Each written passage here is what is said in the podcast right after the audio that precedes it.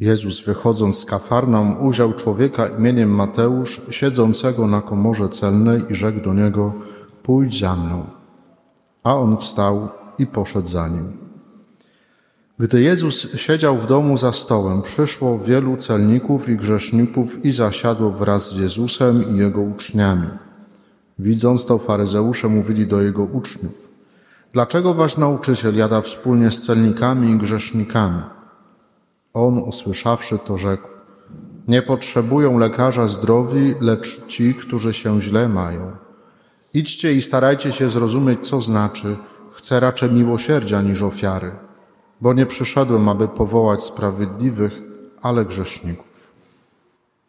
Tak się złożyło, że Pan Bóg dopuścił wczoraj, żeby coś mi głos odebrało, więc chyba to znak, że musi być troszkę krócej. Moi drodzy, bardzo się cieszę, że mogę być tutaj dzisiaj z Wami, choć nie w pełni sił, no ale liczę, że jakoś mi Pan Bóg w tym pomoże, żebym dzisiaj mógł być z Wami cały dzień, mógł dzielić się z Wami tą y, radością z tego, że już od dwóch tygodni jestem księdzem.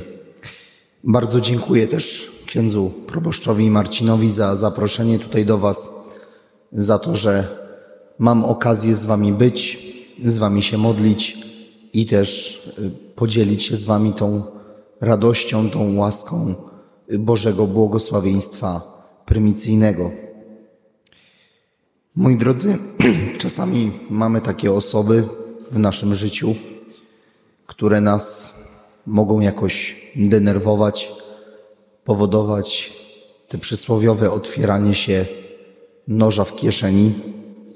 Czasami może nawet nic specjalnego nam takie osoby nie zrobiły, ale na sam widok już się denerwujemy.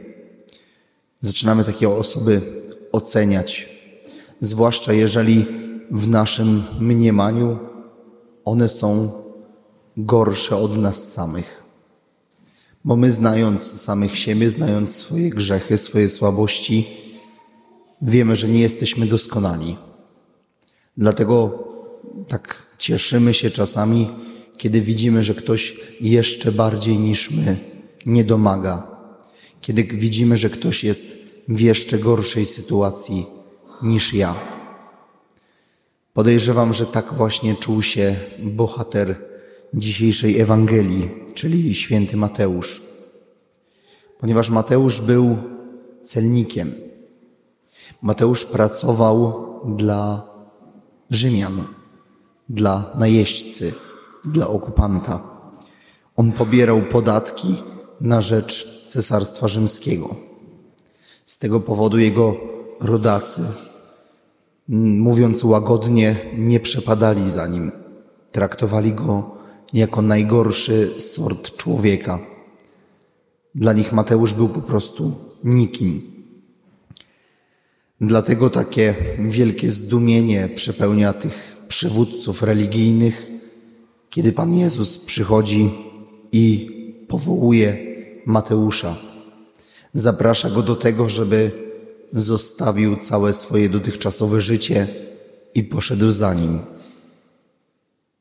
Pan Jezus nie patrzy na to, jak żyjemy. On jest gotów wszelkie nasze dotychczasowe słabości, nasze grzechy nam odpuścić, przebaczyć, jeżeli tylko zdecydujemy się odwrócić się od tego i zacząć nowe życie, zacząć żyć na nowo.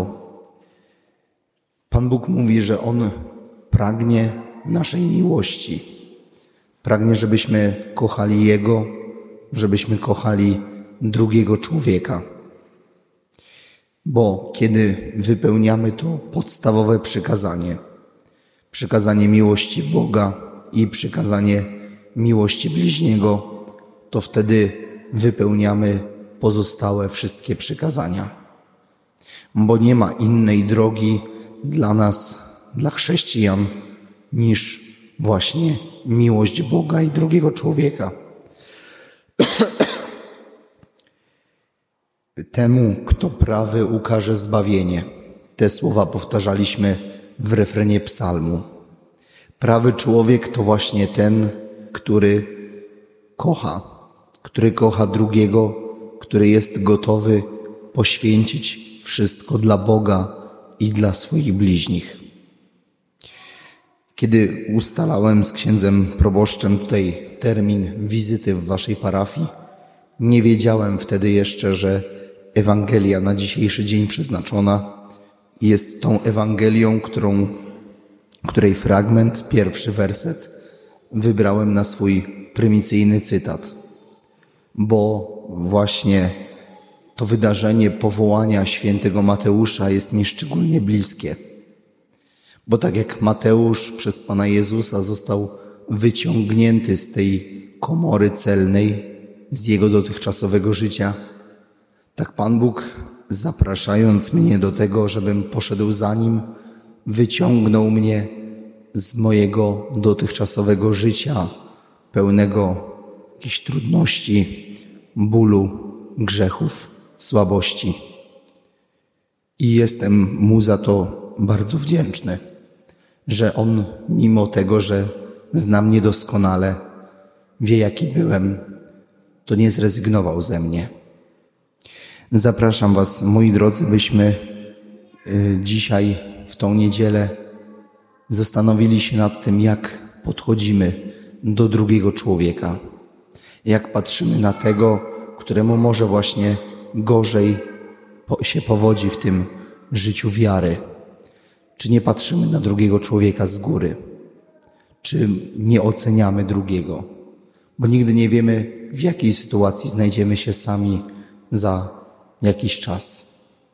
Raczej nie chcielibyśmy, żeby drugi człowiek nas oceniał, potępiał wtedy, kiedy powinie nam się noga. Zapraszam Was też bardzo serdecznie, by po zakończonej mszy świętej, po błogosławieństwie ogólnym przystąpić do Bożego błogosławieństwa prymicyjnego. Bo ja tutaj jestem tylko narzędziem, bo błogosławieństwa udziela sam Bóg. On się posługuje narzędziami w tym, żeby udzielać nam swoich łask. I ja takim jestem właśnie narzędziem Pana Boga, dzięki któremu może On tych łask udzielać nam ludziom, nawet jeżeli te narzędzia są tak słabe i tak grzeszne jak ja.